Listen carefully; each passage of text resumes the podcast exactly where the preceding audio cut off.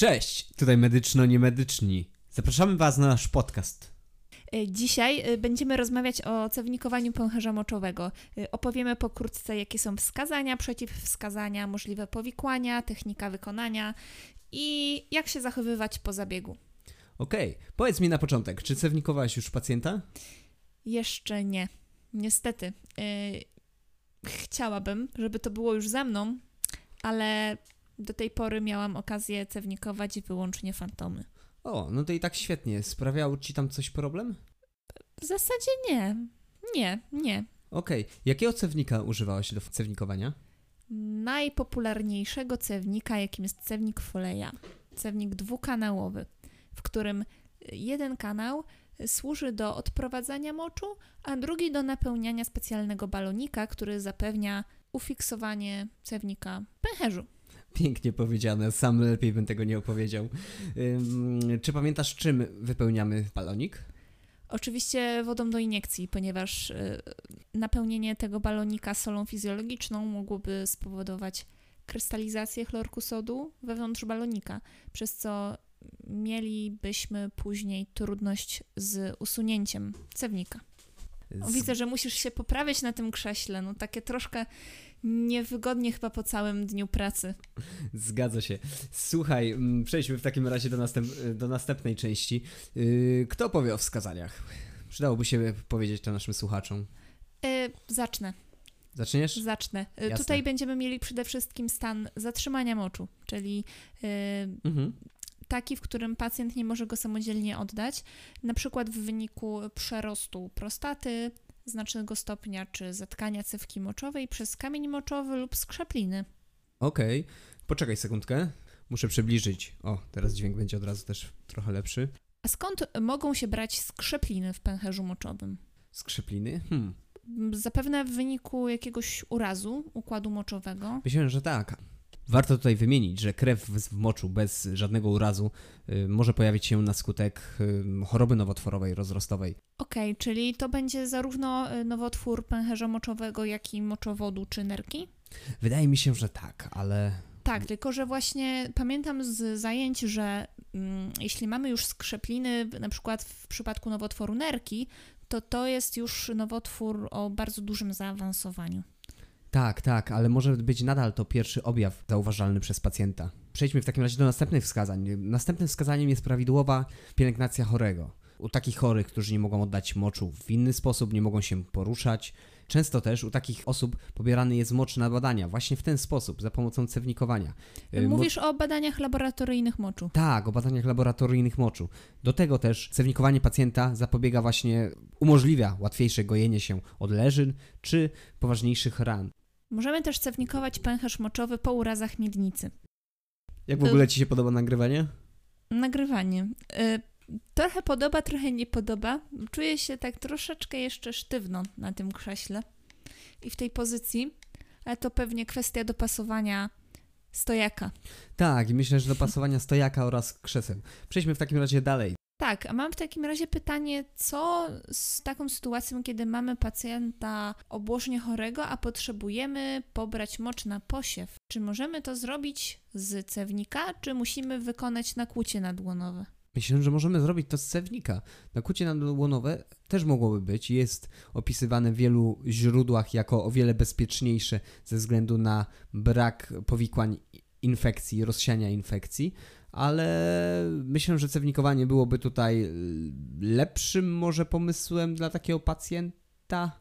Mm, a w zasadzie jakie by były plusy takiego rozwiązania dla pacjenta? Bo wydaje mi się, że przychodzi po prostu lekarz do niego, wykonuje nad, nakłucie i mamy, mamy bezpiecznie mm, pobrany mocz i nie mamy niskie ryzyko, mm, niskie ryzyko kontaminacji próbki.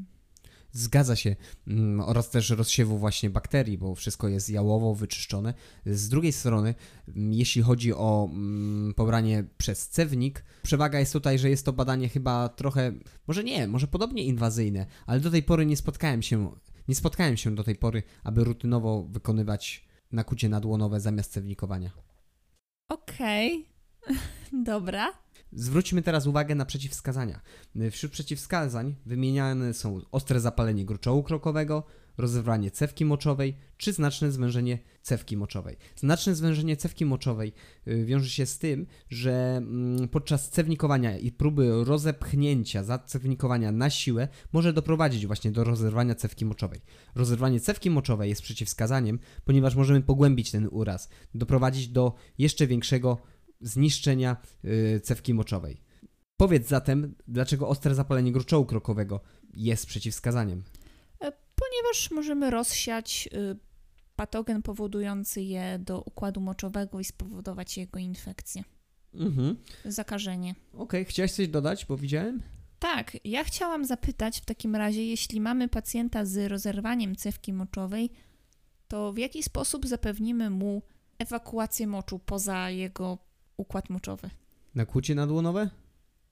No u takiej osoby na pewno tymczasowo tak, a potem ta cewka musi być chirurgicznie zaopatrzona. Mm, jeśli chodzi o powikłania zabiegu, możemy tutaj wymienić naturalnie uszkodzenie cewki moczowej czy gruczołu krokowego, y, ale także zakażenie układu moczowego, jeśli nie dopilnujemy procedur. Tak, czyli właściwie to wszystko, co już wcześniej wymieniliśmy. Zresztą nawet jak dopilnujemy procedur, to i tak cewnik długotrwale utrzymywany jest jednak pewnymi wrotami zakażenia.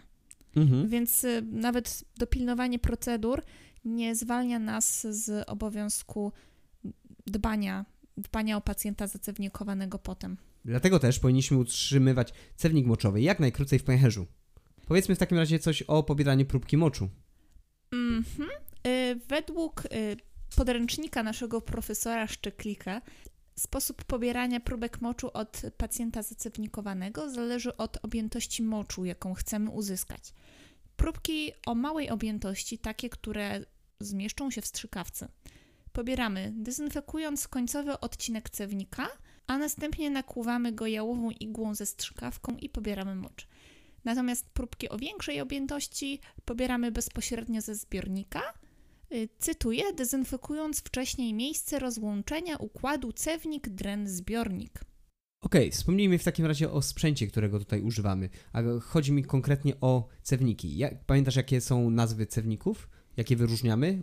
Chociaż może trzy główne? Jest ich kilka, rzeczywiście, ale takie trzy główne to będzie cewnik Foleya, Nelatona i Timana. Cewnik Nelatona to cewnik najprostszy, składający się z jednego kanału oraz zakończony bez żadnego balonika.